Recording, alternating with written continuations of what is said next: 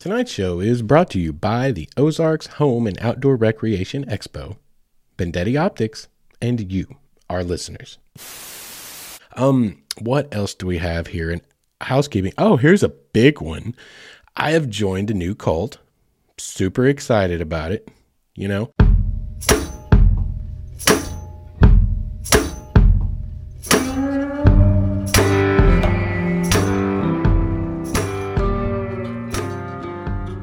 What is up, guys, and welcome back to the Wayward Stories podcast. Wayward Stories is the podcast dedicated to our wanderings and our wonderings. How are y'all doing tonight? How was your Labor Day weekend? We are literally, I mean, it's Labor Day right now today. As I record this, y'all, they are hot and fresh here lately. These episodes are coming hot off the grill straight into your ears. You might remember before I was able to get, you know, out ahead of production by a month or two. Um, when I was off for two weeks at a time, when I was only working half a year because I was doing the over road, over the road thing in all those cities for Big Purple, for the Big Purple Giant.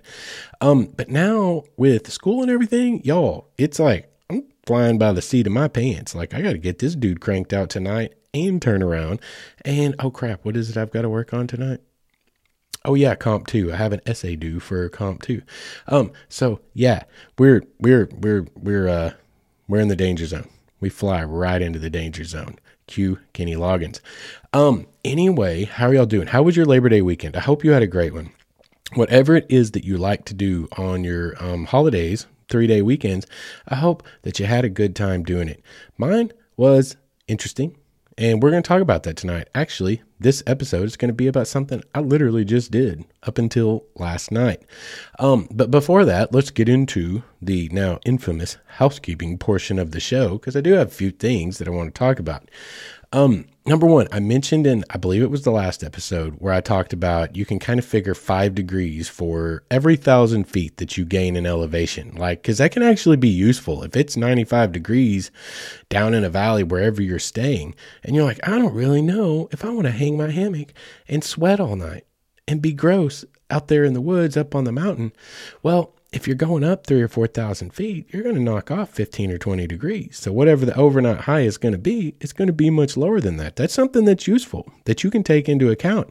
Well, I figured out, and this is why we're talking about it again in housekeeping, is my five degree mark was not accurate, but it was real close. I mean, that was, for me, it was just based on personal observation. That's just something I've noticed over the years. And that was just a round number. And I'm actually kind of proud of myself for noticing that little, um, that little quirk of nature. And anyway, I was real close. There is an actual formula for it, and it's three point five degrees for every thousand feet. And you can uh, kind of sort of bank on that from the research I did just to kind of fact check myself. But three and a half degrees per thousand feet is pretty close. I was only off by a degree and a half, and it's not like I was running around out there with a thermometer. Um, So keep that in mind. That could be a useful tool. That could be a useful bit of knowledge. I've always said the best tools are the ones that don't cost anything and weigh nothing. And that is information. That is why I love research. That's why I love to study. And that's why I'm such a huge proponent of it to all you guys. Know what the heck you're talking about. Learn what it is you're getting yourself into. Um, it really opens up the world to you. The best tools weigh nothing. And it all resides in your head in the form of intellect. Um, what else do we have here in housekeeping? Oh, here's a big one. I have joined a new cult. Super excited about it. You know, um, I've joined, I've joined the Subaru cult. Um, and this is going to be interesting because for some of you longtime listeners, you go back, I don't know, twelve, fifteen episodes. I don't know. I talked about, I think it was the Explore More episode. And we talked about vehicles a little bit. We talked about four runners. We talked about Subarus. And at that time, I mentioned that I'd done some, you know, background checking on Subarus because it's a big fatty fad fad thing right now. Um, and that I didn't come away with a real hot impression. Um, I consulted someone who had been a mechanic in the industry um, for Subaru specifically, and he didn't say a lot of hot things. And so I kind of left it at that, but it came into my wheelhouse because I was like, I had to, y'all, I had to. I was super sad about the X. I had to let the X go. The mileage was high. I still owed a lot of money. There's a whole big long story behind that that has to do with, you know, I've mentioned in just a couple episodes ago how important credit is. Well, you know what? You can pay on a car till the day you die. And if you've got a bad percentage rate, a bad interest rate, you're you'll never pay it off. Well, I got that Xterra coming out of a divorce, right? Yeah. So anyway, the mileage was getting high. I still owed a lot of money, but it was still running great and it had a little bit of equity. And I was like, I really need to move on this. And what prompted me was gas. Y'all, we know about that. We've talked about that recently too. Jesus. It's gotten rough. And Subarus, you know, they're clocking in at thirty-three highway miles per gallon. And like, this is the bigger, more important number, twenty-eight in town. That is sheer insanity. So I was like, I'm really going to look into this. And I dug into it hardcore. I did some deep dive research. I really went down the rabbit hole and I came away with a different perspective. And this, this right here is a great example of what I tell you guys all the time. Um, and I mention passingly all the time because it's kind of a core tenet of how I view life. There's nothing wrong with being wrong. I mean, heck, I did not have to tell you any of this story. I am broadcasting to currently all six continents, or six of the continents of the world. We're still looking for Antarctica. I'm looking at you listeners. Get me out there. Um, but I'm broadcasting that I was wrong about something. I don't have a problem with that. That was my understanding based on cursory research and checking with some sources that I had. But upon a deeper dive, because it became more prevalent in my world and something I really wanted to consider, I was able to find more information and it swayed my point of view. And that, y'all, is what you call personal growth and evolution. Now, we are talking about a car and that's kind of silly, but it's not because it's a principle thing. In principle, if you carry throughout your life a, hey, I don't know anything for sure. You know, you tell me they're alien lizard people living in the center of this earth, running a shadow government, and all of our political leaders are puppets. While I may agree with you that all of our political leaders are puppets, I'm going to think it's pretty ridiculous, the whole alien lizard people part. But you know what I won't say? That it's not possible. I mean, it's not possible, but it's not possible. I can't say that it's not possible because you know why I can't say that? I've never been to the center of the earth. I read a book about it once. I'm pretty sure that was fiction, though. However, I've never been to the center of the earth. I couldn't tell you. I could not tell you. You know what? Do I think it's ridiculous? Absolutely. But will I say one hundred percent that's not possible? I'm not willing to say one hundred percent anything. And that's why I'm making up this completely ridiculous idea to just demonstrate you've got to be open to being wrong, guys. I've been wrong so many times about about so many things in my life, the convictions I've had as a young man. That's something we do. I think that's a testosterone thing. Like when you're growing up, God, I don't even like to think about growing up. It's a horrible, awkward, sweaty time, but I'm wrong about a lot of stuff, but I've always been willing to change. Like there's nothing wrong with being wrong. It just means it's something you haven't learned yet. I don't know. I don't see a problem with it. I'm always open to being proven wrong. And this is a case where I was, and I am now a proud member of the Subi cult, and I really am, y'all. And we're going to do an episode on this. We are. I, I, I've got to get a little bit more inspiration going on, but like saying goodbye to something like the Xterra that had become a best friend, had become a best friend, truly, in so many ways. And some of you guys, I know some of y'all know what I'm talking about. If your current car isn't something that you got fond memories of and a special attachment to, you probably have had a car that was. For a lot of people, it was your very first car. But anyway, I am now in the Subi cult, and I took a couple of road trips this weekend, and I averaged thirty-two point nine miles a gallon, and it took me double, twice, as far as the Xterra ever could on the same amount of gas. And that is an interesting thing that we're going to talk about. This is what we're going to talk about in the episode about cars whenever we get to it, because it is a personal evolution of sorts as to where I'm going and what I'm wanting to do. Um, and it facilitates that better than the X could at this point in my evolutionary process. So anyway, just interesting stuff going on in my world. And I am loving this here little Subisub. Anyway, this car is sunshine orange, y'all. Now, it's a super deep orange. It's, it's, but it's orange. It's out there. And some good friends of mine decided they were going to name it, and they came away with Lady Clementine. So this Subaru, the X didn't have a name. The X was the X. The Xterra was the X. Well, this car is Lady Clementine, which I'm all about. So like we've kind of expanded on it a little bit, and her, her full legal name is going to be Lady Clementine Sue Biscuit the first of Rivendell. Probably going to go by Sue Biscuit more often than not, but Lady Clementine is a very prim and proper name, and it's just perfect. Um, and I absolutely love it. But don't let her name fool you. That car, it's got some chops. Those little Subies have got some chops. They really, really do. Um, and I'm excited about it. But anyway, let's move on. Let's get into tonight's show. Again, long housekeeping, long hair, don't care. Okay.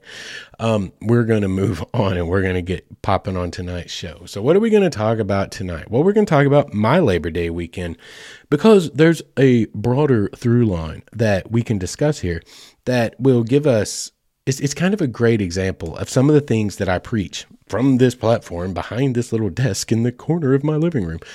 Um, and that is getting out. Even when like the odds are against you, money's against you, finding ways, being resourceful and finding ways to get yourself that time you need to be out there, to go explore, to, to explore yourself, to explore your world, to whatever it is that drives you. We all have our own nuanced drives and motivations to get outside. All of us do.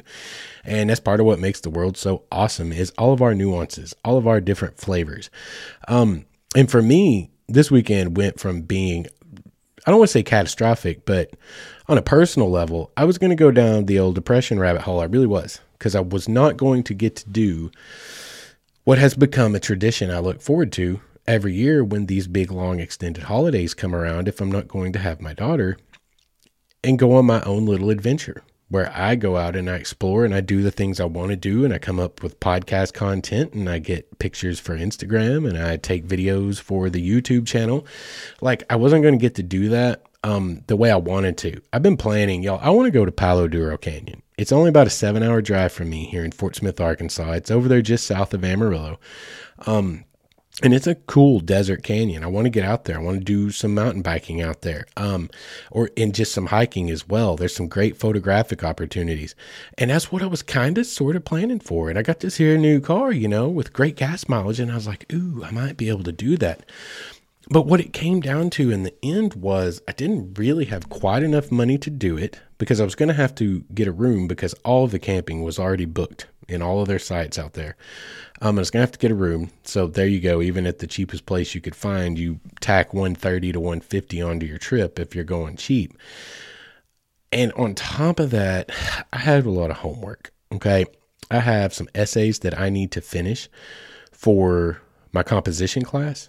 And then I also am working now through, oh, I had to finish, and I did finish my art history two class. I had a final that I needed to finish, and I got to get popping on um, history two, U S history two, and my philosophy class kicks off literally. Well, it kicked off last week, and the set first assignment is due tonight.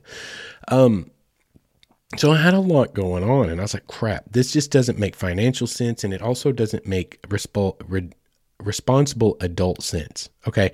You got homework you need to do. So I was like, we've talked about this, and I try to be very open and transparent about this, and it can be hard to do, y'all. Like, it can be hard to do when you're putting this out there for anyone to listen to.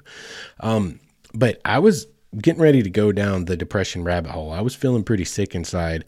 Um, and I think all that goes back to, honestly, like poor tra- trauma from childhood, like what I can't do, the resources I don't have to do the things that I want to do and live the life I want to live, and basically being controlled by circumstances. And then I'll talk on top of that, just it, it kind of speaks to the broader con- loss of control of my own self-interest. What do I want to do? How do I want to do it? And that, that, that triggers a lot of stuff. That can trigger a lot of stuff. My anxiety was not good. I wasn't having a real good out, good outlook on life. I was feeling pretty depressy. Um, but I decided, I came up with a compromise, and that's why this is a great story for this week. Cause you know, we like to blend here at Wayward Stories. It's what we do. We like to blend like life lessons and self reflection and looking in on ourselves and finding ourselves. That's the whole Wayward Stories idea. Again, figuring out who we are, what we want, and going after it alongside, you know, the outdoor aspect of it. Cause that's where I found mine. Right. So I came up with a compromise. And it fits also with the broader context of what I preach to you guys all the time. I mentioned it a while ago, finding ways to get out on a budget, finding ways to get out on time restrictions. And this weekend was a great example of that. And we're going to talk about it. So what I concluded I should do is I should take a series of day trips throughout the weekend, and then I would come back in the evening and I would do one of the assignments that I needed to do and get it out there and get it back to um, my professors. And that's exactly what I did. Like, it actually worked out really well. Yes, I still felt kind of cruddy in ways because I was missing out on the bigger, I want that. I need those adventures to places I haven't seen before. That's a part of my personal evolution. Wanting to go experience new places and new cultures and new ideas. Like in Palo Duro Canyon, I, y'all, I've told you about my love for the desert Southwest. Like it, good grief. I, I don't know, guys. I don't know. I don't know how to put it into words. It is ineffable for me, but the desert Southwest draws me. There is something about it and the stark beauty of it. There's just something about the desert. There's something about New Mexico, Arizona. There's something Nevada. There's something about those places that's just absolutely alluring to me. Well, Palo Duro Canyon is, is a little reminiscent of that. It's got a taste of that because you're getting into the desert. You're getting real close to Mexico. It is a full-on desert canyon. And I was like, I want to go there. It's a reasonable thing to do. So I was feeling some of that still, even with my compromise. But the grown-up part of me also recognizes that had I not fulfilled my responsibilities, I would be feeling a whole heck of a lot worse right now here today as I'm recording this episode, because I'd have been trying to record this episode and figure out how to get all these assignments done crammed into one night. It would have been ugly. It would have been ugly.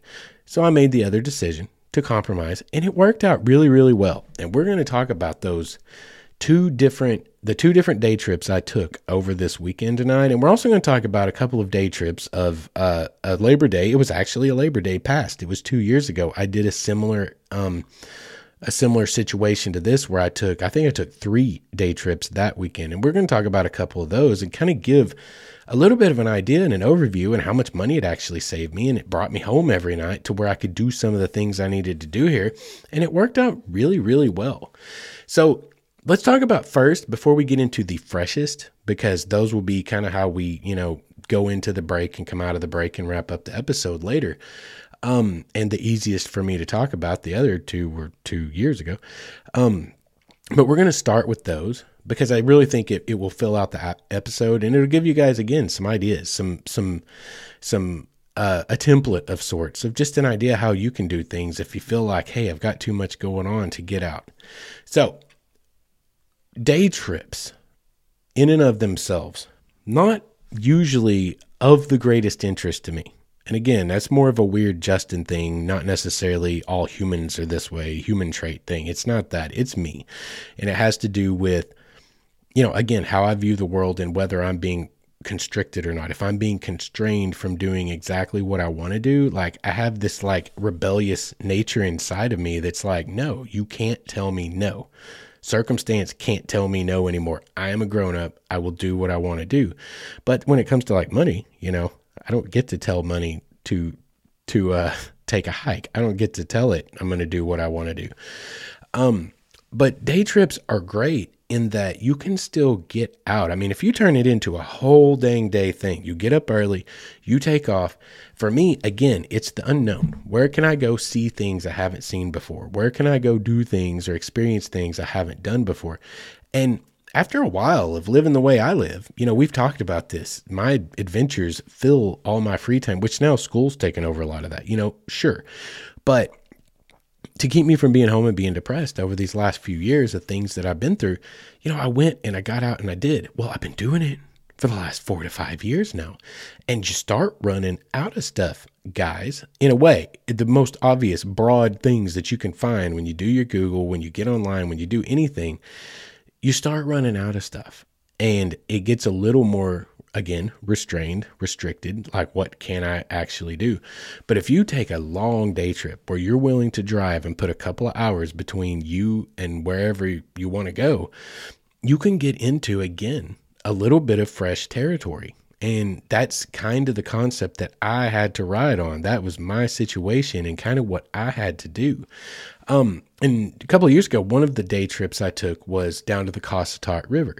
Y'all, that's a pretty cool day trip. If you're anywhere within a day's drive of Cossatot, Cossatot, we've talked about before, It is a beautiful mountain river down in the Ouachitas, deep in the Ouachitas, southwest Arkansas. And I mean, indigenous word, Cossatot, means skull crusher. Y'all, it is a primo classed whitewater river. It's one of the premiers in this state and the entire nation. It is amazing. So I went down there, um, didn't have a playboat, wasn't going down there to actually float on that weekend. It was literally, get me out of this house. I'm going to drive three hours somewhere to something I have not yet experienced or seen. And that's exactly what I did. I just drove down there and then I explored, y'all.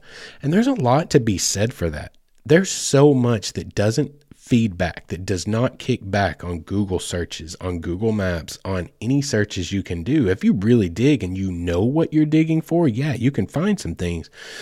But when you don't know what you're digging for and you're just looking up things for interest, of interest for you to do, a lot of times you don't you, you don't see these things. But then you go and you get there on site and you start going, holy crap, how is this not online? Why has no one ever put this in the Google review? Why is this not there? There's stuff everywhere.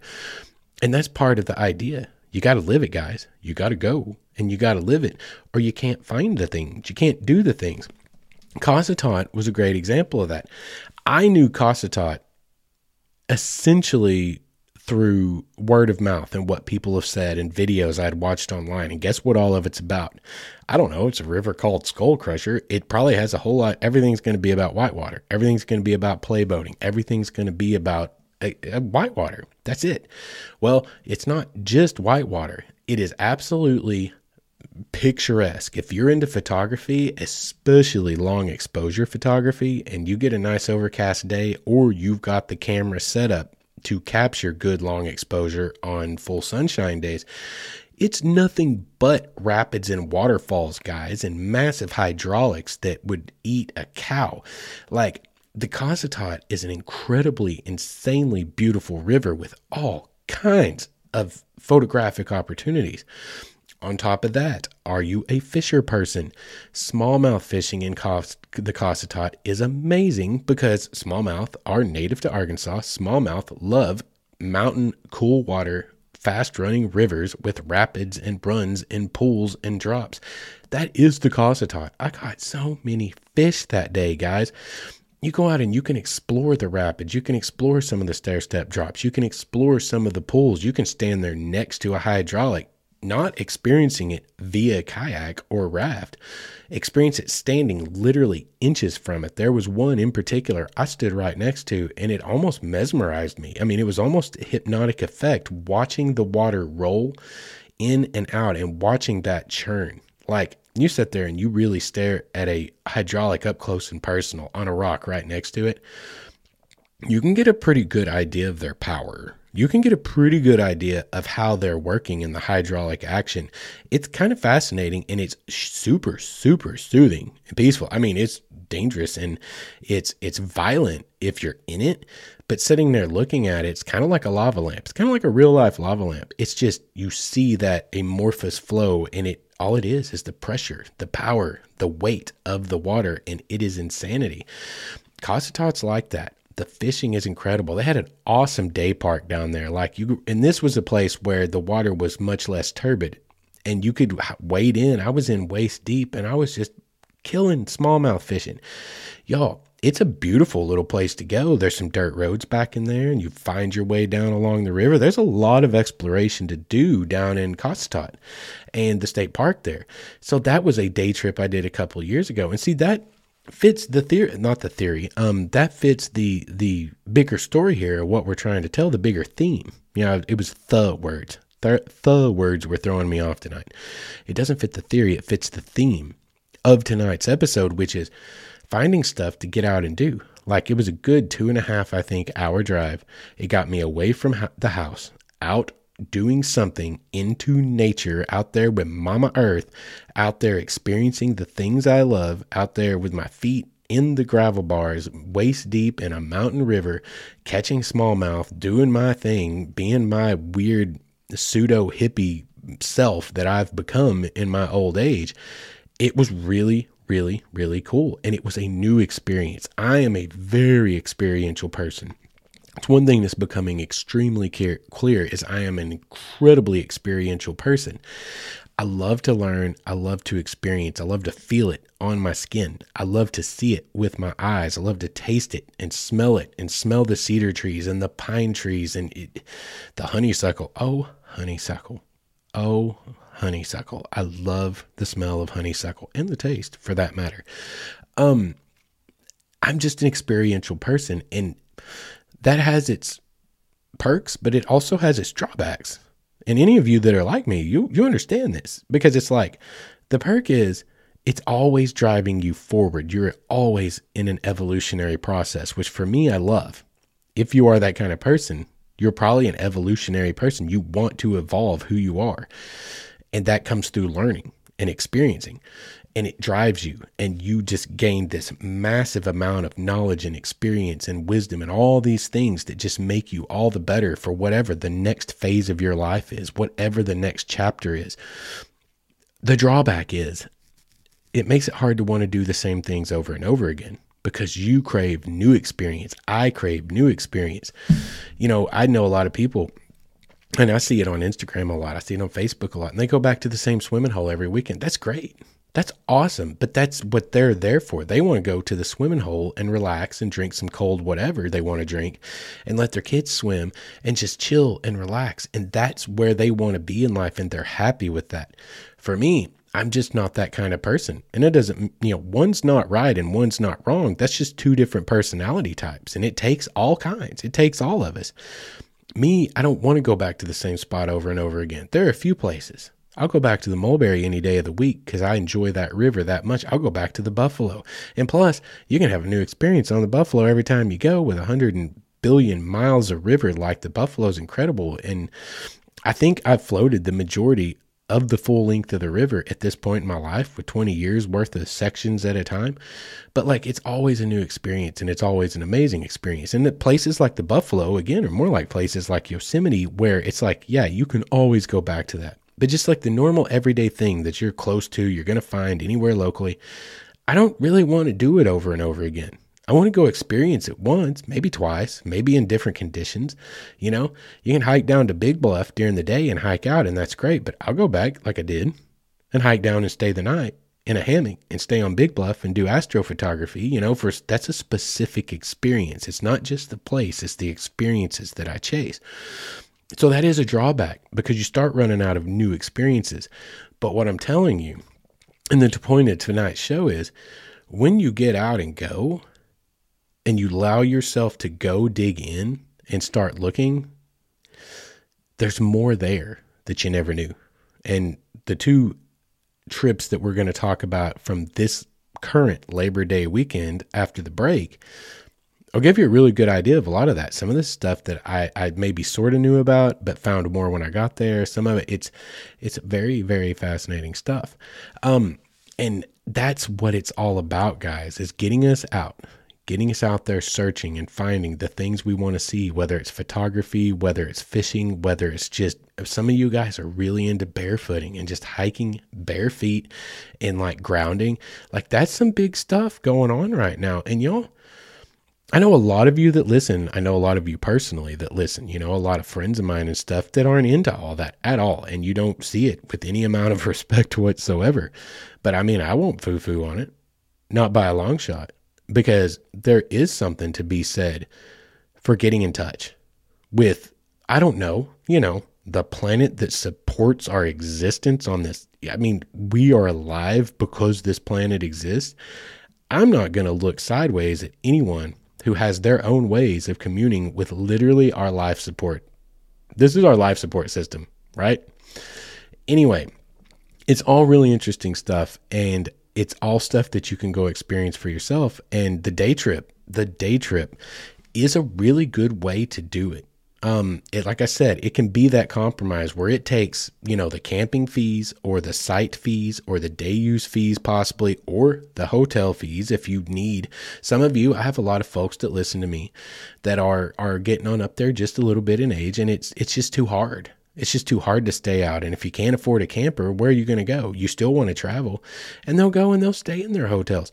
Like, if you can do a day trip, sometimes that's that compromise that can save you the money. I mean, had I gone on the trip I had planned, it say, you know, I'd have spent an extra one hundred fifty dollars this weekend. As it stands, I got thirty-two point nine miles to the gallon for several hundred miles all across the western portion of Arkansas and found a lot of things I've never seen before for a fraction of that. You know what I mean? And got to eat some really good food at places I'd never gotten to eat before. Like, it can be a great compromise. The day trip can be a great compromise. Anyway, we need to cut and go to commercial break for a few minutes. And when we come back, we will talk about this weekend's trips that I just took. And uh, we'll see you guys on the other side of the break. What is up, all of you wayward souls? I want to tell you guys about our newest sponsor, Bendetti Optics. A brand based right here in the good old U S of A, Portland, Oregon, to be exact. And I bought my first pair of Bendetti sunglasses about a year and a half ago and fell in love with them so much so that I got online and ordered a couple more pair. And when I did, there was a small shipping snafu, an order fulfillment snafu, and I got on the phone, gave them a call, and guess what? I get a call back from who? One of the big men themselves, right there in Portland, from the top of the chain. Have a great conversation, and we end up starting this great relationship we have. They more than made right the little snafu that occurred, and I am now a huge proponent of them because I can tell you from personal experience they are good people, and they're trying to compete with the big boys out there, coming in at a price point of about forty dollars, but using the exact same frame material, T R ninety, and the same polarization process as the big guys. As it turns out, something I think we are already probably knew in our hearts, when you buy big name sunglasses, you're buying a big name, not necessarily any more quality than you can get somewhere else, like at Bendetti Optics. They have twenty-nine different styles. They have multiple polarization options for whatever climate you happen to live in. And they back it up with like this lifetime guarantee that if your dog eats your sunglasses, it doesn't matter how you break them, send it back in with a check to cover shipping and handling, and you're golden. You got a new pair on the way. These guys are truly trying to do it right. And they have this philosophy that a really good pair of sunglasses should not cost you so much that you are afraid to wear them. And I think all of us outdoorsmen can relate to that. So if you guys, like me, are very practical and like to get more bang for your buck and wear some great-looking sunglasses, check out bendetti optics dot com. That's B E N D E T T I, optics dot com. Or you can go over to Instagram slash Bendetti Optics. And that I highly suggest, whether you buy a pair or not, just to check out the cutest pupper you will ever see modeling sunglasses. Once again, that's bendetti optics dot com. And make sure and let them know Wayward Stories sent you. What's up, guys? I want to tell you about tonight's sponsor, the Ozarks Home and Outdoor Recreation Expo. It's being held at Rogers Convention Center in Rogers, Arkansas, October twenty-first through the twenty-third of this year. This show is for all of us outdoor enthusiasts, and it's going to feature exhibitors and vendors that specialize in the products and destinations that tailor to all of our outdoor predilections. So if you guys are in the market for your next big kid toy or a new piece of gear, or you just want to find some ideas for your next adventure, or maybe you want to rub elbows with all of your fellow outdoors people, we're all going to be there. I'm going to be there all weekend, all three days, Friday through Sunday, daylight to dark. At my booth, we're going to be giving away t-shirts, sunglasses, stickers from Bendetti Optics. We're going to be giving away some handmade tactical gear for hiking and search and rescue applications from another great friend of the show, Solomon Dry Goods. It's going to be a whole event, y'all. This is a statewide thing. It's a big deal, and y'all need to get out and check it out. If you happen to be an exhibitor or a vendor, if you want to secure for yourself a space at the expo to let people know you're around, send me an email at my wayward story at gmail dot com. Once again, we're talking about the Ozarks Home and Outdoor Recreation Expo, Rogers Convention Center, Rogers, Arkansas, October twenty-first through the twenty-third of this year. I hope to see all of you there. And welcome back. Thank you guys for sticking around through the sponsor break. Um, so let's get into my stories from this most fresh, present, current holiday weekend. Starting Saturday, Friday night, I did schoolwork. And starting Saturday, I took off on an adventure through Southwest Arkansas. And what was the inspiration for that particular um, adventure? Honestly, it was kind of a trip back in time. It's a little bit of nostalgia for me. Um, we've talked at length. If any of you guys have been around the show for a while, you've heard me talk numerous times about Big Purple. Um, it was a huge, significant part of my life for many, many reasons, um, for a long time. And my very first route with Big Purple, left out of Fort Smith, Arkansas every morning, traveled a good solid fifty-five minutes to an hour south to Highway eighty in Waldron, Arkansas.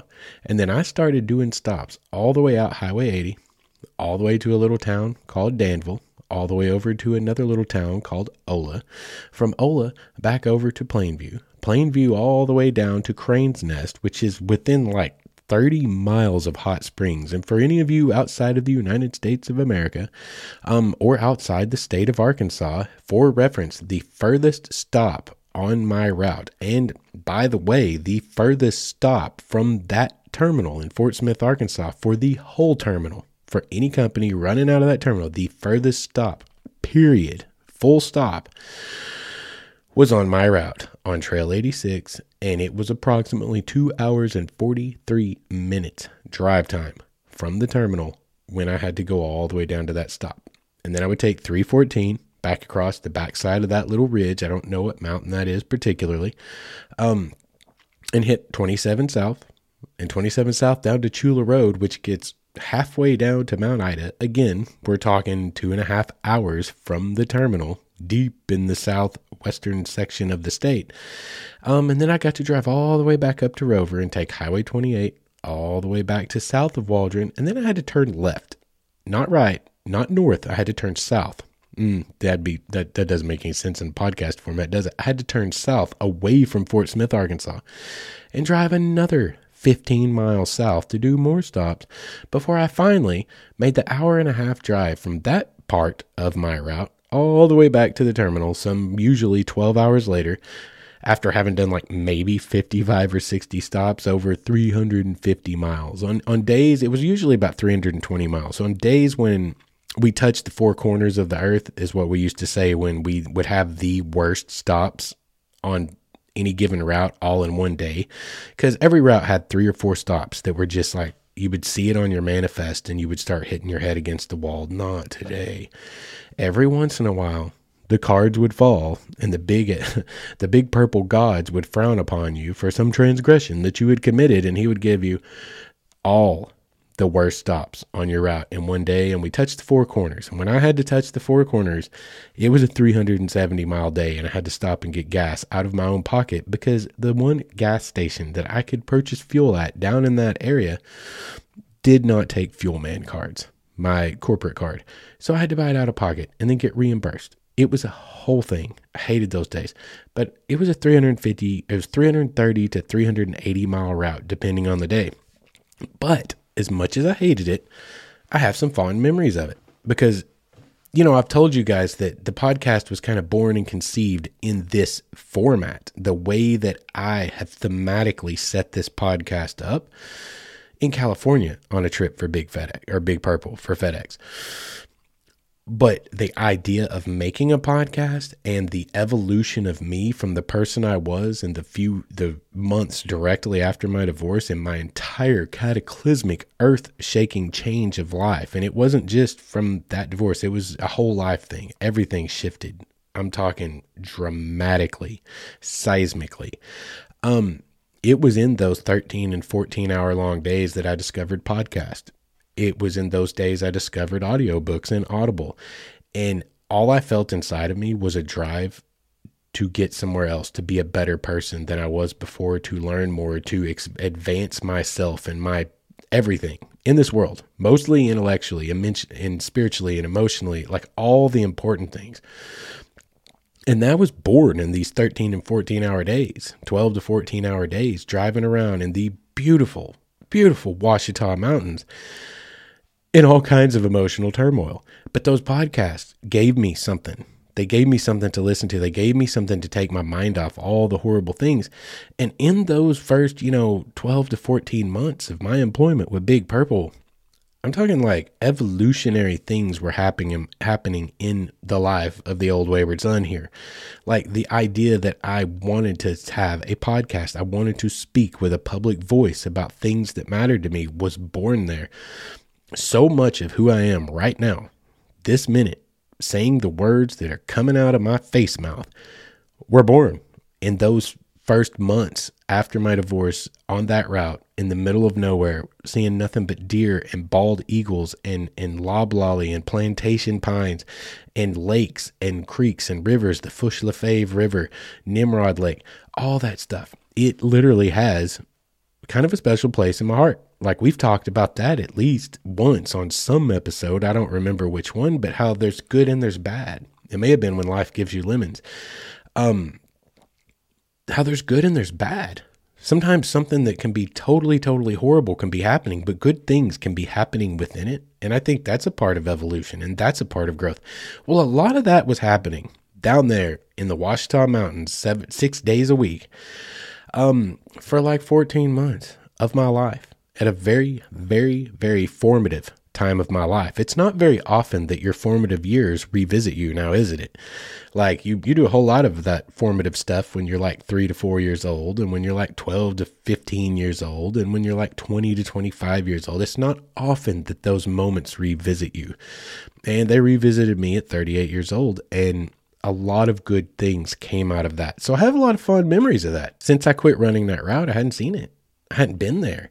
And that's plenty of time to forget the crappy crap that there was about that route and being gone all those hours of all those days of a week, and just be able to remember, as we talked about in that one episode, I think that little defense mechanism on our brain always likes to remember the good stuff, the good times. So like, it has this like little bit of a, you know, a, a fond memory, a place within the fond memories file of my brain.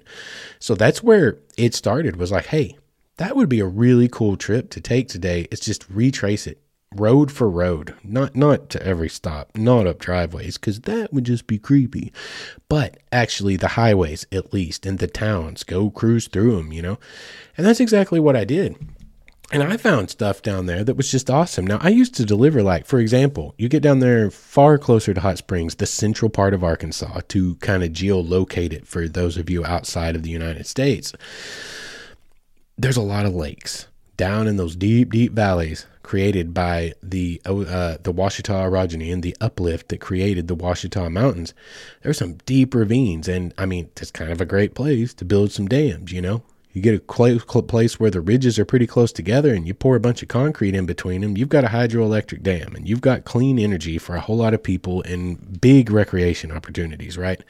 Well, Nimrod Lake is one of those lakes, and I delivered to their project office all the time when I ran that route. But I never actually went and saw the dam. And I was like, you know what? That's what today is, is adventures. So let's go down and let's go see the Nimrod Dam.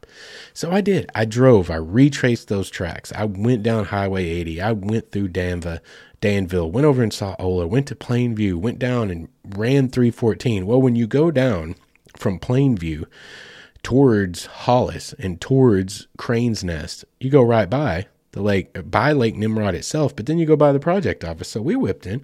I went up there and checked out the dam, and y'all, it was cool as heck. I got some pictures that I really, really love. Like, after editing, I really, really, really loved those pictures. You guys go check them out. They're over on my Insta page, um, at Wayward Son one nineteen. You guys need to follow me on Instagram. I'd love to get in touch with you guys that way. But go over there and you'll see some of those pictures. They're super, super cool. It was a super moody day. The clouds kind of rolled in. They were kind of low. They were kind of dark. It wasn't really threatening. It didn't storm hard. We didn't even get any rain, but it was just moody. And getting a giant dam like that, and there's this giant metal contraption, a crane that was built on tracks to roll, you know, obviously giant equipment back and forth across the top of this dam. I don't know why, but it so thoroughly evoked an idea, in a sense, of like German architecture pre nineteen forty-five, like, like German Nazi type of stuff. And, and it's not that it is, don't think I'm making, you know, don't, don't misquote me, guys. Don't take that the wrong way. It's just with those ominous clouds and the darkness hanging over the landscape and this giant, giant piece of metalwork, like, 'cause that's the way the Germans engineered things. If you're a history nerd, you know exactly what I'm talking about. Germany did everything huge. And that's what this big old huge rusty gray piece of like crane equipment, moving piece of equipment it's just what it evoked. And the dam itself has some really cool looks. I got some really cool pictures that I'm pretty psyched about. You guys need to go check them out. Let me know what you think. Um, but that was a really cool stop. And then I get to looking on the map and I see, like, I wanted to go down and see Trail eighty-six. Cause again, furthest point from the terminal, my worst stop by far. And it's, you turn right next to the Hollis Volunteer Fire Department. But I saw on the map, the Hollis C C C Camp. And I was like, well, hey, now there's one. I didn't go that far. I, Trail eighty-six was as far south as I went. What is this Hollis C C C Camp business? So I drive down. It's like three and a half miles on down highway. Is that seven or twenty-seven? Either way. And I went and checked out the Hollis C C C Camp. And it's pretty cool. And I want to talk about this. I want to elaborate this because for any of you outdoors folks, especially here in the South. Now, I don't know how this works up in the North. I don't know if this was a thing in the northern states or not. And yeah, forgive me. I'm ashamed to be someone who is something of a historian. Um, and getting real close to being able to say that, like not have to say amateur historian, like getting a degree in anthropology and focusing on history. Like I'm actually literally going to be able to say, oh, I'm a historian. That's a really cool thought. That is something of a motivating factor. I need to put that in my little motivational notebook, whatever. Um, but that's something of a an amateur historian my entire life. I'm a little bit ashamed to say that, but I don't know how the C C C worked everywhere, but I know how it works in the South. And for any of you outdoors people, you owe a lot of your recreational opportunities to the Civilian Conservation Corps. If you don't know what that is, because I know most of you do not care for history in the way that I do, um, the Civilian Conservation Corps, Corps was a facet of the New Deal put forward by Franklin Delano Roosevelt back when we were coming in, well, we were in the Depression. That's when the Dust Bowl was happening. I know most everyone's heard of the Grapes of Wrath, and you know that's based on a real life event, the migration of all of those farmers in my home state of Oklahoma, which by the way, guys, my own family, many of them, the older generation, were a part of that migration. I still have family to this day, third and fourth cousins that I don't know and I'll probably never meet out in Bakersfield, California, and up and down the southern coast of California, because a lot of Oklahomans, and I would suspect Kansans and maybe Arkansans, but it was really mostly Oklahomans, and that's the, the key central focus of what the Dust Bowl was. Everything in Oklahoma, all the crops, all of everything was just turned into nothing because of this massive drought. And this is all in the middle of the Depression, y'all. It was, you want to talk about bad times. You want to talk about bad times. I see you people on Facebook like, God, things cannot get any worse. We have to arm for the revolt. Y'all, you have no idea. Pick up a history book. We've got it pretty darn good these days. Anyway, the whole state turned into the Dust Bowl. Why did they call it the Dust Bowl? It wasn't a football cl- game played on a dusty lot somewhere in the middle of a town. No, it was absolutely a huge, it was dust. Everything was dust. Turned into sand dunes, basically. The whole stinking state was just mostly nothing but dust. Nothing could be farmed. I mean, the pictures from the Dust Bowl, y'all, y'all, it's a whole thing. And I have family that I don't know and probably will never meet, you know, distant cousins that were all a part of a lot of the people that went out in that migration, and many of them came back. And there's a whole lot of people in this area that have family like I do, distant relatives that you don't really know out there in California, and it all came from the Dust Bowl. But anyway, depression depression era, um the Dust Bowl's happening, and Roosevelt comes up with this deal, and some people still point to that in political ways, and we're not going to touch any of that on politics. I'm just giving you information today. But one of the things they came up with the New Deal is, think of it this way. Y'all, y'all just got stimulus checks, right? We all just been getting stimulus checks for like the last two years because of COVID, right? Okay, this was like one of the original stimulus checks, but you had to work for it. That's all there was to it. Hey, we're going to make jobs, and we're going to pay you to do those jobs. Here's your stimulus check, because unemployment, y'all, during the peak of the Depression, some estimates have, I say some estimates, some reports, and you know, again, you're one hundred years on nearly at this point, ninety years, how accurate was the reporting then? But twenty-five percent unemployment rate, one in four, one in four. And they put people to work, but they made jobs to do it. That's where the Civilian Conservation Corps comes in beneath the Works Progress Administration. You have probably, if you're in the South, seen bridges that say W P A nineteen forty or an old stone school building or library in your little hometown that'll have a, a concrete, you know, um, cornerstone in it that says W P A nineteen thirty-eight, whatever. That's what that's all about. And what the Civilian Conservation Corps specifically was, they came down here in all these forests that we have all over the South, and they built stone pavilions, they built Mount Magazine Lodge, they built Queen Wilhelmina Lodge, they built dams like Cove Lake, like almost everything that you run into up around Devil's Den in northwest Arkansas, Civilian Conservation Corps. That's what this was. A Hollis was a Hollis Conservation Corps. They had a big role in all the things happening down there. And it was all built towards improving outdoor recreational opportunities and also conservation of our land, our timber, our water, all of the things that we have and all of these incredible forests that we have in the southern United States. And again, I'm ignorant. I don't know if this happened in the north, and I'm not stopping right now to check it on the fly.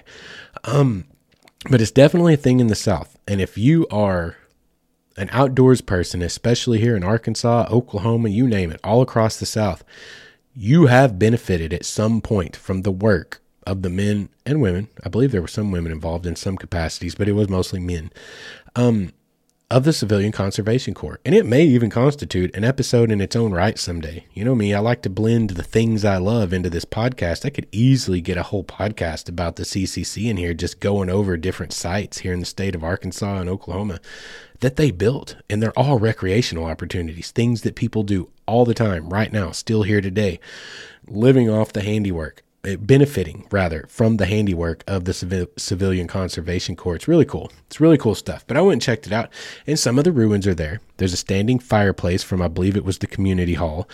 Um, part of the kitchen area was still there, like the foundations thereof. Um, the shops where they taught men, like it was kind of vocational in many ways. They would teach men to be mechanics. There was a lot of stuff going on. It's very interesting stuff. But there's a little site down there, and it's the Hollis C C C Camp, and it's right off, I'm going to say it's Highway seven. twenty-seven, I believe, is the next one over. But either way, seven or twenty-seven, down there south of Plainview, Arkansas, there's the Hollis C C C Camp, and a cool little walking trail with all the histor- um, historical signage for interpretation. Really cool place to check out. So I went and I did that. So I've gone down, I've seen some of the places. I went to Nimrod Dam.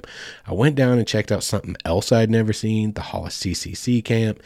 Came back up and I cruised down Highway three fourteen, which is a really neat little drive. And you guys, just any of you that like to take driving trips, if you're local, this is a good one for you. Guys, go hit you some Highway eighty. Take Highway eighty out of Waldron, go over to Danville or Ola, either one. You can cut across the mountain in either place. Um, And go over to Plainview, scoot all the way down to Hollis area, hit Highway three fourteen, come back over to the other highway, seven or twenty-seven. It's one of those two. Um, it's one or the other. Either side is one or the other, and I don't remember which one's which at this moment. Um, come back up that highway to Highway twenty-eight, and you hoof it down Highway twenty-eight. There are a lot of really cool buildings and abandoned barns and things like that to take pictures of, y'all. Like, I got a bunch of cool pictures, and I've posted three or four of them again over on Instagram. You should go over there and check it out. Um, it's really, really cool. Um, but that's a great day driving trip, y'all. If you're going through the mountains, you're going through the, the plantation pines, you're going, it's absolutely gorgeous driving down through there. And all the roads are pretty dang solid. The state highways especially are really good shape. It's a great day driving trip. And so we came back around, and I, I went back up twenty-eight, got over to, you know, just south of Waldron, hit seventy-one south, and I hooked it back up, and I had dinner in Waldron.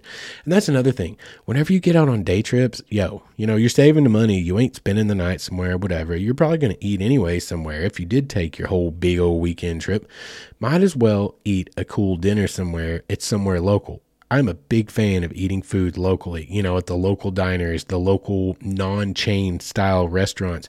And so I checked out Judy's Drive-In there in Waldron. I had the old hamburger because I went in there, okay, and this to be fair, I went in there and I looked at the menu and I was like, hmm, they're all about burgers and fries, but we got this whole section about Tex-Mex over here. Yeah, no, I'm not going to try that. This place feels, looks the part. It's Judy's Drive-In, right? This looks the part of the place where if you want to get a greasy burger, this is the place to get a greasy burger. And I did that, and it was an excellent, excellent, excellent hamburger. You guys, a lot of you older folks, a lot of you older timers, you know what I'm talking about when I say some of those old drive-ins in the middle of nowhere They still have that same cast iron top grill that's been there since nineteen sixty-three. And it has that flavor. It has that different taste. It has that whatever it is that makes it that thing, that makes them those hamburgers you can't get just anywhere. Judy's Diner in Waldron, Arkansas has those burgers. It just, it's a flavor, y'all. Like, it's a seasoned grill top that has been seasoned for forty or fifty freaking years. I'm not even joking. It's a real thing. Look into it if you don't believe me, for all you youngsters out there. They've got that grill in there. And those burgers, that burger was absolutely killer. Really, really loved that burger. And then I made the, you know, from there, made the rest of the drive home. Came home last night, did what? Finished my final for um art history too, which I passed with flying colors, by the way. And I'm moving on to the next class. But I got, you know, the compromise worked. I got out. I did my adventure. I saw things that I hadn't seen before, like the Hollis C C C Camp. I got to see Lake or Nimrod Dam, even though I'd been in the area before and knew it was there. Never went down, checked it out. Super, super cool structure. Really, really cool to see. Got a really cool hamburger from somewhere I'd never eaten before. A really good hamburger at a cool little place I'd never eaten before. It was a great day trip, and I made it home in order to be able to still do a piece of my homework, you know, a section of my schooling that needed to be done. And I was able to kill all the birds with all the stones at one time or whatever. You know, I'm sure there's some kind of a, some kind of analogy there that I just absolutely butchered, but my brain, we get towards the ends of these episodes, guys, my brain starts to go mushy on me. Um, so I apologize. I apologize, but I think you know what I'm getting at. Now let's talk about, for our last story of the night, our last wandering of the night, W A N D E R I N G. Let's talk about day two, which was Sunday, which was yesterday. What I set out to do yesterday, this was something, and this is one reason I kind of do enjoy Instagram. Y'all, we, there was something I was going to talk about tonight that I didn't touch on, and I'm still trying to sit on it and think about it for the future. But I'm getting really disgusted with Instagram.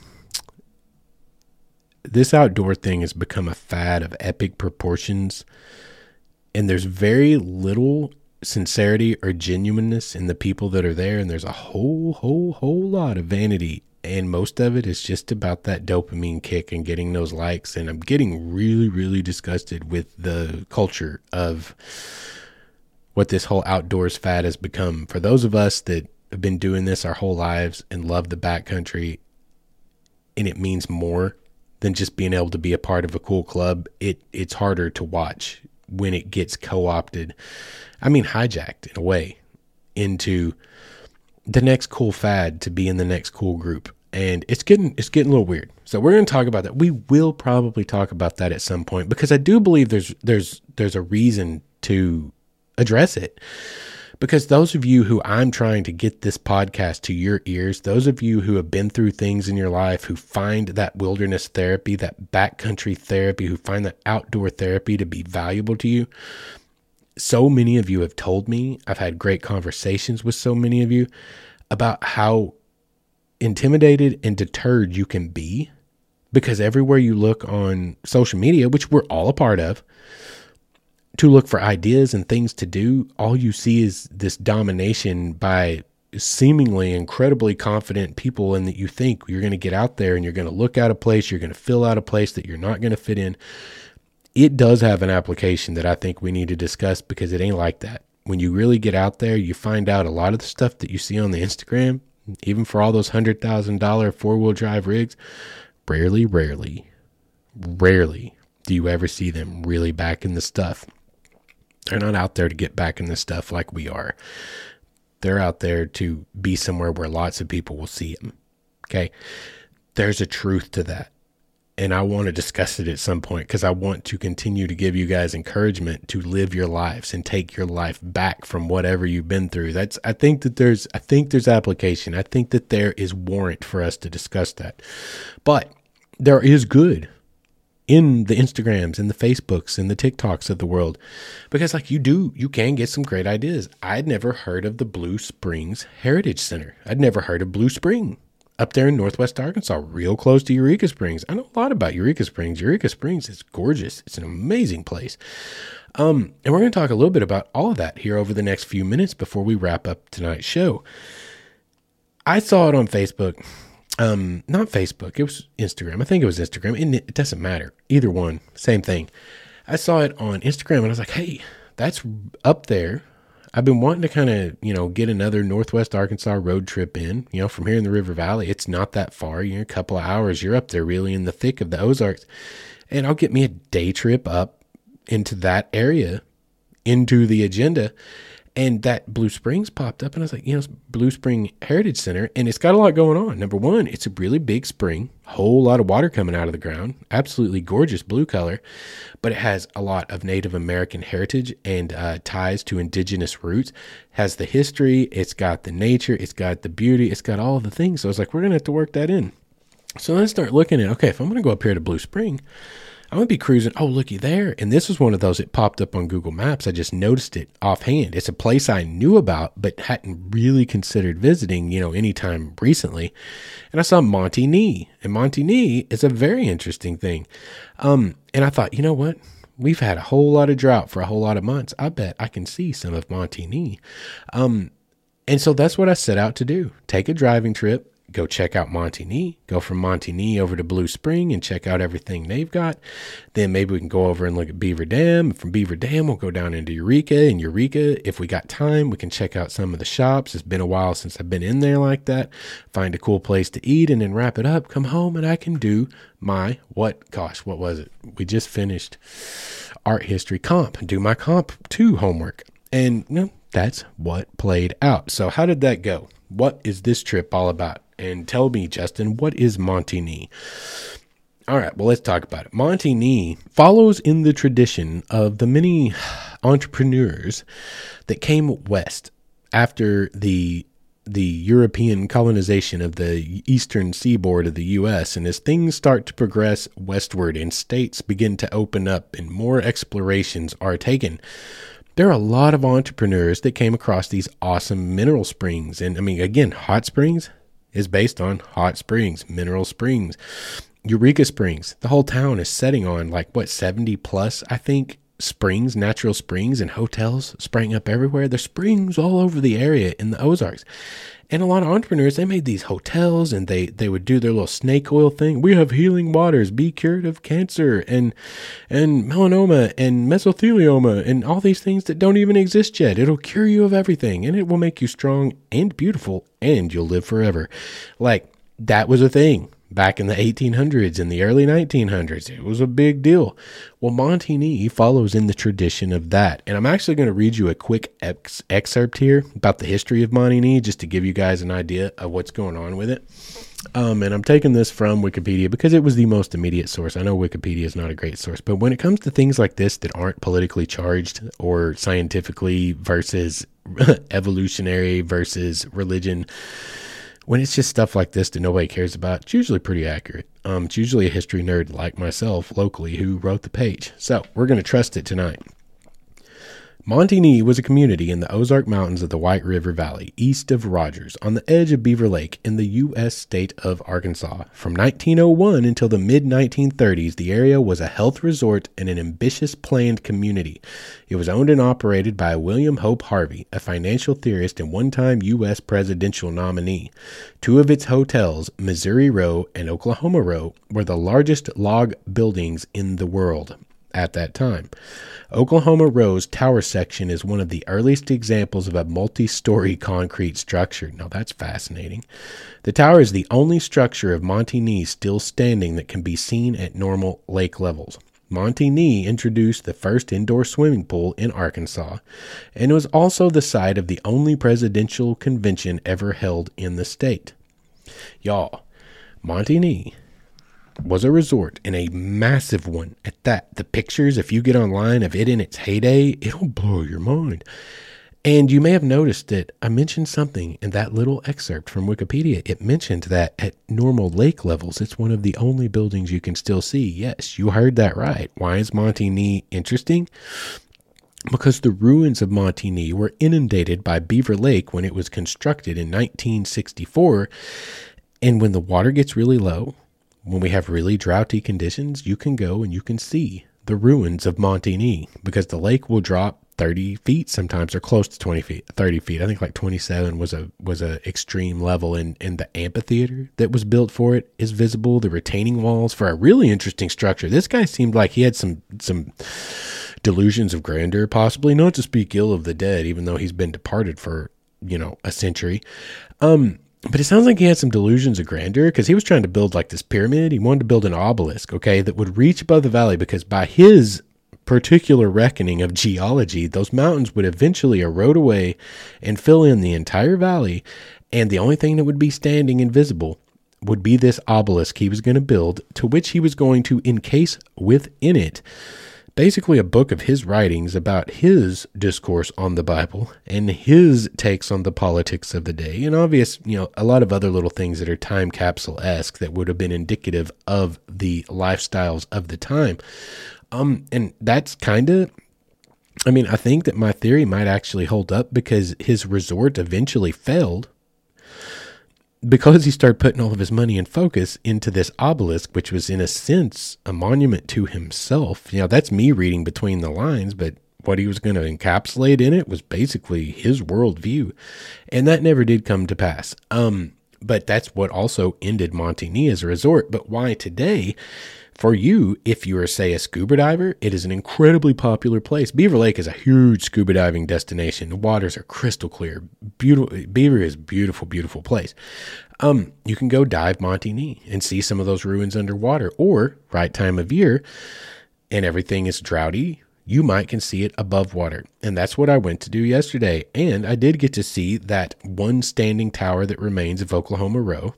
I did get to see the chimney that is all that remains of Missouri Row. And I did get to see a few remains kind of sort of poking their way out of the lake, but the lake's not as low as I expected it might be given all the drought conditions. Um, But it's really, really fascinating. Somewhere just out there beyond my eyesight was literally an amphitheater underwater. And also, if you're a scuba diver, there are several bridges that actually are still in place underneath the lake there that cross the canal that he dredged to bring all the spring waters down into one big lake, which is, guys, he built a railroad to bring people to it. He got a gondola, like not the kind of gondolas that ride on railroads, but the gondolas that you push up and down a canal, like think of Venice. He had a whole thing going on. He had a huge conceptual mind, and it would have been freaking popping, y'all. That place would have slapped in its day. And now the ruins are all inundated beneath the waters of Beaver Lake. And if you're a scuba diver, you can check it out. Or if you're just an intrepid explorer, you don't even have to be intrepid. You can drive right up to it on pavement and park where the boat ramp is. And if the lake's low, you can walk around and explore those ruins all on your own. And it makes for some really cool picture opportunities. Lake wasn't quite low enough for my purposes yesterday, but I did get to do some exploring, and I'm glad that I went and got to see it. From there, I went on up to the Blue Springs Heritage Center. Blue Spring Heritage Center is a really, really cool place. It is a spring that pumps a whole bunch of water out of the ground. I believe they said thirty-eight million gallons a day, which is, I thought, dang, that's really high. Is that like up there at the top with like Spring River where Mammoth Spring comes out? We talked about that, God, a year ago on here, Mammoth Spring pumping out nine million gallons an hour. But then I did some quick, you know, math, and I was like, no, that's way different. But thirty-eight million gallons a day, still still a whole lot of water coming out of the ground.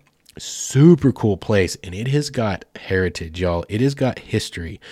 Archaeologists place the first inhabitants spending time in the bluff shelter right above the spring area as far back as ten thousand B C, if I'm not mistaken. Maybe it was eight thousand B C, which would be ten thousand years ago. But either way, we're talking the earliest paleo, paleo indigenous people of this nation inhabited that rock shelter. And the history that goes with that rock shelter coming up into the present day, multiple bands all the way from the Woodland Indian period all the way into the Mississippian period. Um, y'all, so much stuff. But then you also have, oh, Danny Boone. You remember talking about Daniel Boone several episodes ago? Like if he had had his way, we'd have like a fifty-first state of America called Transylvania. Man, I would have gone to the University of Transylvania.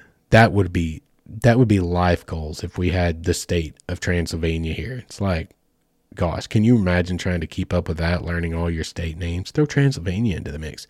But anyway, he spent some nights there. A few, a handful of famous people spent nights there. There was a grist mill right there off of it that was burned down in um, Civil War activity. Y'all, the history is rich there, and it is incredibly beautiful.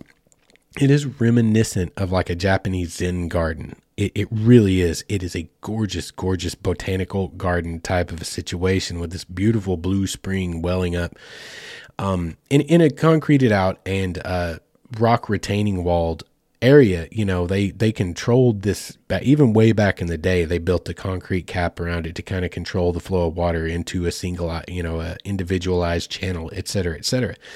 Um, but it's a really cool place with a whole lot of history, a whole lot of heritage, and it's absolutely gorgeous. You want to talk about a serene place. And again, if you're into photography, big time photographic opportunities. Like we're talking lush, y'all, the flowers, vibrant, vibrant colored flowers, blues, purples, yellows, reds, um, the blue water. Like if you are a good photographer, the opportunities abound. And there's a lot of great, like again, a lot of great history there, but also you learn about a lot of that history up in their little, um, in their interpretive center. There's a video you watch before you go down to kind of get an idea. It, it kind of orients you to what you're about to go see and what you're going to look into.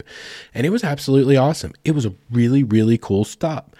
Um, it's going to cost you a few dollars. I think it was sixteen fifty a head for adults or whatever, but it was a really, really cool stop. And from there, you can just plug right over and head down twenty miles or so, twenty minutes or so. You can head down to Eureka Springs, y'all. And Eureka Springs is where it's at in this state. Eureka Springs is awesome. It is for everyone. If you're into photography, if you're into history, if you're into hiking, if you're into anything, guys, Eureka Springs is just a killer place. It is It is absolutely popping. There's so much that goes on there that, and gosh, I mean, heck, if you're into the paranormal, y'all, the Crescent Hotel is there. They have ghost tours. Like, you need to see Eureka Springs with your own eyes. You know, I've been there before a few times here and there, kind of passed through. I've eaten dinner or I ate lunch there one day. But when you really get into the side streets and the back streets of Eureka and you see the Crescent Hotel with your own eyes, when you see all the way these little streets are designed and the corner buildings, and it's, it is a step back in time. So it really should carry the banner for the state of Arkansas as far as towns go, as far as cities go. Um, and if it doesn't, I don't know who does, because no one deserves it more than they do. Eureka is a great place. And I had dinner there in Eureka. I ate at the Rowdy Beaver. Y'all, Rowdy Beaver, I had me some chicken, fried chicken up in the Rowdy Beaver. There's so many animals, it got confusing. But I had chicken fried chicken at the Rowdy Beaver. And it was really, really excellent, y'all. It was really excellent. I gained a lot of weight over the weekend, I think. I think the day trips were not doing my figure any um, favors, but my taste buds are still thanking me. And I still have a little bit of Rowdy Beaver chicken fried chicken hanging out in my refrigerator right this second, and maybe a snack right after I finish recording this as I start editing tonight's show. But y'all should really check it out. Day trips. That's what tonight's episode is all about, compromising when you can't make those big fancy trips that we want so bad to make, those those eight-hour road trips to those those quote-unquote, again, those domestically exotic places that are outside of our general everyday confines. And when sometimes it's just not feasible, sometimes the money's not there, sometimes the time's not there, but the need is still there. Our need to grow ourselves, our need to explore, our need to assuage our anxiety, our need for our wilderness therapy still exists. Day trips can be the compromise we need when it's only gas that we're spending and maybe a decent dinner. And if you don't need that dinner, again, we talked about it um, in a different episode. Make you a sandwich, bring your ice chest, bring your own drinks. You can have some really cheap, awesome adventures. You could go from taking your whole family to just going by yourself. But once you pick a place and you hit that road and you go, it is back to being the freedom of the open road, even if you're going to a section of a state you've already been to. If you go with your eyes wide open and your mind wide open and you start looking for the things you haven't done, you will be amazed what is there to see that you've never seen, and you can still get that little taste of that thing that you've never seen before, that you've never done, and just expand your your wisdom, your knowledge, your intellect, your everything just a little bit more. Every road trip has its benefits, and that includes day trips. And anyway, I don't know, man, that kind of wraps up tonight's episode. I hope you guys enjoyed it. I sure enjoyed making it. Um, sometimes I get these ideas, like I've still got like three episodes sitting on the back burner that I need to be knocking out. Um, but I haven't felt particularly inspired about them, so I kind of leave them back there simmering, waiting for something, you know, maybe to come up that will go along with them or inspire that button, that hook, that theme, that through line that will carry that episode. So we got episodes waiting, just sitting back there waiting to be to be baked so we can put them out there for you guys to consume. But this one came up. It was organic. I was looking forward to talking about it, so we just fired it off tonight. It was a little bit from the hip because I got a whole lot of stuff going on, but I hope that the content was there. I hope that you enjoyed what you heard. Um, if any of you guys have any episode ideas, now this is for real, get in touch with me, my wayward story at gmail dot com. If any of you guys have any episode ideas, like concepts, the, you know, you know, sometimes there's this concepts like, hey, I think it'd be cool if you talked about, tell me. Let me know, and I might make an episode about it. Y'all get in touch with me. Tell me. I mean, I'll talk about it. If you want to send me questions or something you want to hear me talk about or get my opinions on, um, because people do ask me in messages sometimes, send me a message asking me to talk about it, and I will. Just give me permission to talk about it on the show. I don't even have to use your name or whatever. Whatever it is you want to hear the question or hear the answer to at least my thoughts on a question or a th- something you, a concept you'd like me to talk about, man, send it my way. I would like to explore this. I think this would be a fun little experiment. Like, send it to me at my wayward story at gmail dot com, or you can, if you're follow me on Instagram, send me a message, whatever. Um, I think that would be really cool. I love interaction, and I, I always want to urge you guys to get interactive with me. I want to engage with you guys. Um, I hope that you guys will like and subscribe. And if you do like and subscribe, I hope that you will go leave a review anywhere that you listen to the show. Um, for anything else you guys might like to see about the projects we have going on, the things that we're working on, the places we're trying to go, the things we're trying to do, go over to wayward stories dot com. You can listen to the show there from the main page. You can check out our photo galleries. You can do basically anything right there. You can get the links to my Instagram page, my Facebook profile, anything. If you want to get in touch, wayward stories dot com is the way to go. Um, and I think that does it. I think that wraps us up for tonight. You guys don't forget about that Ozarks Home and Recreation Expo that is coming up here in about a month now, two months now. Um, like I said earlier, we're going to have some great giveaways um, from Bendetti Optics and Solomon Dry Goods. There's going to be a lot of cool stuff going Go, stuff going on. You guys keep an eye on my Instagram page, on my TikTok, because we'll be doing announcements over those things as they come in. A lot of cool stuff going on right now, and I'd like to make you guys a part of it. So until next time, I hope you guys have a good couple of weeks coming out of this Labor Day weekend, and we will see you again in two weeks. And until I do, you guys go out there, find something good to do in this world, and do not forget to be good to each other.